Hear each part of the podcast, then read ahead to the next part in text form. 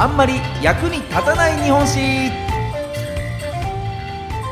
この番組は歴史大好き芸人僕シロップ純平が歴史上の人物や出来事の中で多分テストにも出ない知っていても誰も得しないそんなエピソードをお話しする歴史バラエティ番組です。さあ今週ご紹介するのはこちらの人物。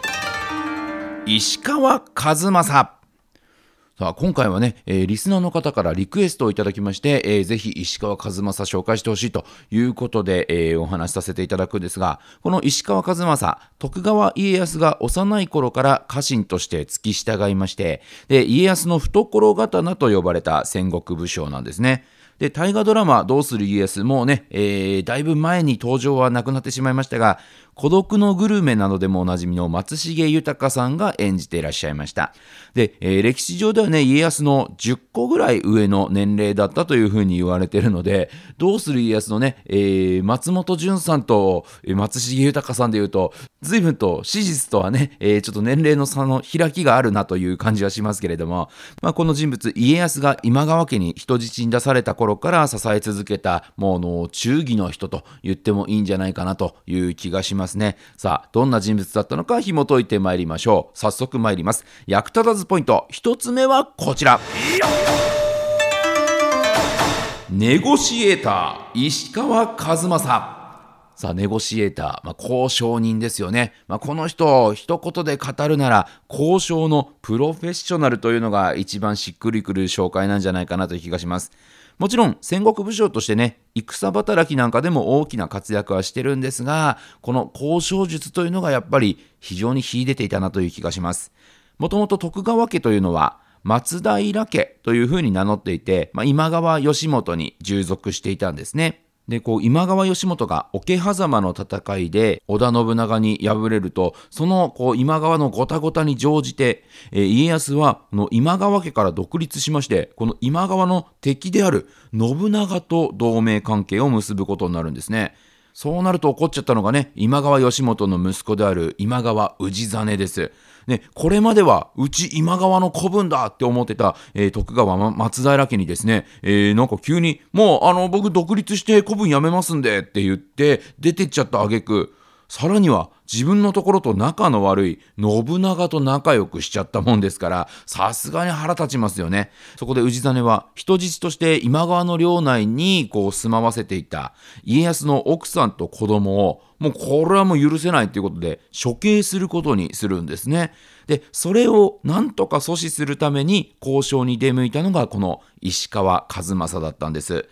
ただ家康の奥さんと子供を返してくださいと言っても当然うまくはいかないです。もう氏真さんも怒っちゃってますからね。えー、そこで交渉のカードとして和正が出してきたのが捕虜として捉えていた今川家の重臣の子との人質交換というのを提案したんですね。ただ、まあ、普通に考えれば徳川家松平家の主の奥さんと子供という立場の2人と対する今川家では重臣まあそれなりの立場ですけども重臣の本人ではなくその子供っていうのだと人質の交換としてはバランスが取れないんですよね。なんですけれども、この和正は、この対等ではない交換を無事交渉術で成功させてしまうんですね。この交渉の方法というのがですね、あの、今川氏真のとこ行って、和正が、お願いしますよ、今川さん。もううちの家康の妻子返してくださいよ。え、ダメですか？え、でもいいんですか？うちで預かってるのはあの、お宅で今すごく力を持っている家臣の方のお子さんですよ。いや、全然あの、バランス取れないのは分かりますけど、ここで氏真さん見殺しにしちゃうと、重心の方怒っちゃうんじゃないですかね。しかも氏真さんって今、お父さんの代から代替わりしたばっかですよね。今大事な時期じゃないですか。重心の心を掴んでおくためには、その子供を助けてあげて、恩を売っとくべきじゃないですか。その恩を売るタイミングってもうここしかないんじゃないですかいつやるの？今でしょまあ、といったどこかで聞いたようなセリフでですね、まあ、交渉したんですけれども、まあ、そんなこと言うもんですから、氏真も、あもう言われてみれば確かにねと。一人のなんかこう子供の命とか考えるより重心に恩を売る。これ確かに今大事かもしれないねなんて言ってちょっと納得しちゃいまして、結果対等ではない難しい状況の交渉を見事和正が成功させて、家康の奥さんと子供を無事救出することができたというふうに言われております。本当にね、あのー、一つの事柄なんですけれども、どの切り口で攻めれば相手が納得するのか、相手の弱みだったりとか、そういった状況というのをしっかり見極めて、最適なカードを切るという、その交渉術、ネゴシエートの術が非常に優れていたのが、この石川和正という人物だったんですよね。じゃあ続いて参りましょう。役立たずポイント。2つ目はこちら。交渉術で徳川を守った男。ね、先ほどは、ね、徳川家康の奥さんと息子の命を守りましたが、今度はもう徳川そのもの、徳川家そのものを守ってしまったというお話なんですね。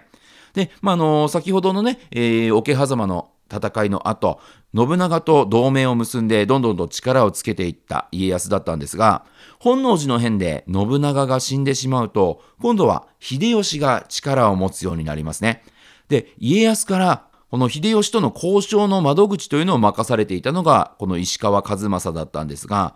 ある時、秀吉が家康に対して、お前、俺の子分になれよっていうふうに言ってきたんですね。で、秀吉が言うには、和正君さ、もうほぼほぼ天下は俺のもんじゃない？別に戦せればね、徳川家ぐらい全然潰せちゃうんだけど、まあ、かわいそうだしさ、まあ、徳川が俺、秀吉の子分になるって言うんだったら潰さないであげてもいいよ、なんていうね、えー、そんなことを言ってきて。で、和正としては、ですよね、わかります、おっしゃる通りですよね、なんつって、ね、ちょっと話合わせといて。でも、家康にそれを持ち帰ると今度家康は、和正と、わしは絶対に秀吉の手下にはならんからなというふうに全く聞き耳持たないんですね。でも、和正も、ですよね、おっしゃる通りですよね、つってそっちにも話合わせちゃう。ね。で、もう完全に板挟みになった和正が出した結論というのは、家康の次男を秀吉のもとに養子に出すということだったんですね。で、これどういうことかと言いますと、まあ、和正は秀吉に対しては、家康の息子を秀吉様に養子に出すってことは、つまり、人質も同然ですよ。もう、秀吉様にね、歯向かえば、もう息子が殺されてしまうわけじゃないですか。もう徳川はね、もう本当にもうビビってビビって、秀吉様に歯向かうつもりはないから、絶対潰さないでください。息子のことも殺さないでくださいって、もう泣きながら言ってましたわ。なんていう風に言うわけですね。で、今度、和正は家康に対しては、息子さんを秀吉に養子に出す、つまりは、秀吉と親戚になるってことですよ。家康様と秀吉は対等なんです。で、この提案したら、秀吉もなんか恐れをなして、なんか徳川と敵対するぐらいだったら、親戚に対等に付き合った方がいいかな、みたいなこと言って、なんかこう、この提案乗ってきたんですよね。どうすかね？なんつって。まあそんなことを言うもんですから、もう家康にしても秀吉にしても、ああ、そうか、まあじゃあいいか、なんていうことで、お互い納得しまして。で、結論としてはね、事実は一つなんです。家康の子供を秀吉の養子に出す。というたった一つの事実なんですけれども、それを見方を変えて、二つの意味を持たせることで、両者が納得するようなストーリーをでっち上げて、それぞれに説明をしたということなんですよね。ただこの石川数正のこの交渉術というのがなければ、当時戦力的に言うと秀吉の方が強かったと言われているので、その時点で徳川家は潰されていたかもしれない。そうなるとね、260年も続いた江戸時代という時代はなかったかもしれないですし、その流れで言うと、今の我々もいなかったかもしれないと。いうところで、非常に大きな歴史のターニングポイントになってしまうかもしれない、そんなところをうまく交渉術で収めたのがこの石川和正。正という人物なんですね。すごいですね。では最後参りましょう。役立たずポイント3つ目はこちら。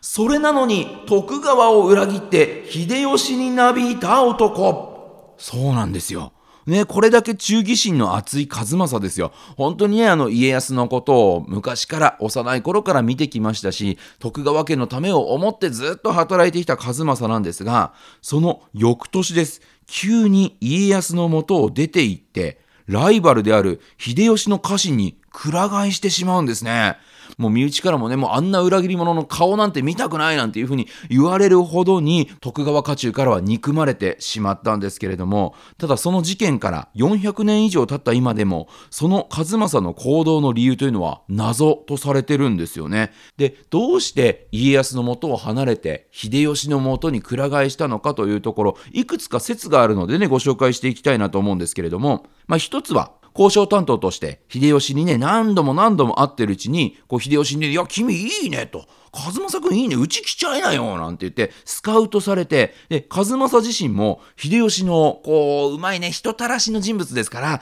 まあ、その人たらしのすべにねうまいことハマっちゃって人柄に惚れ込んだというそんな説が一個ありますね。まあ、他にも秀吉側との交渉で、なんとか戦になるのを避けようと苦心してたんですけれども、徳川家はね、やっぱり血の気が多い人物多いですから、ね、本田忠勝とかね、もう戦したいんだっていうような人たちが多いですから、もう主戦派が多くて、で、戦を避ける交渉をまとめた和正というのは、徳川家でね、あいつ弱虫だなと、あいつ結局ビビって、なんかうまいことまとめたんでしょ、戦嫌だっただけなんでしょ、みたいな感じで、ちょっと陰口なんか叩かれちゃって、徳川家では居場所がなくなっちゃって仕方なく秀吉のもとにくら替えしたという説なんかもあるんですよね。まあ、若干この辺の雰囲気というのはねどうする家康でも描かれてたかなという気はしますけれども。さあさらに他にもですねこの石川数正という人物野心がすごくあった。という、まあ、あんまり僕思ってないですけれども、まあ、そういった説で、えー、天下に手が届きかけている秀吉にくら替えすることで、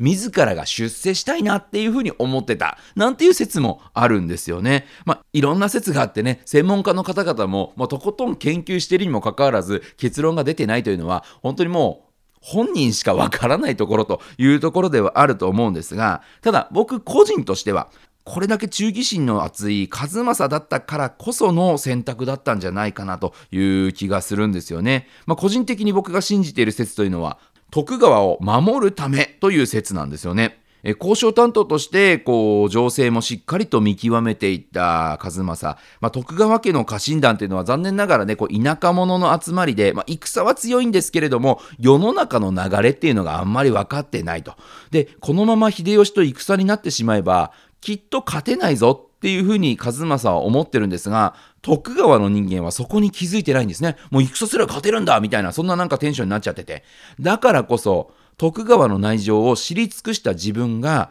秀吉のもとに走ることで、徳川家としてはね、もう情報が全て秀吉に筒抜けになってしまう。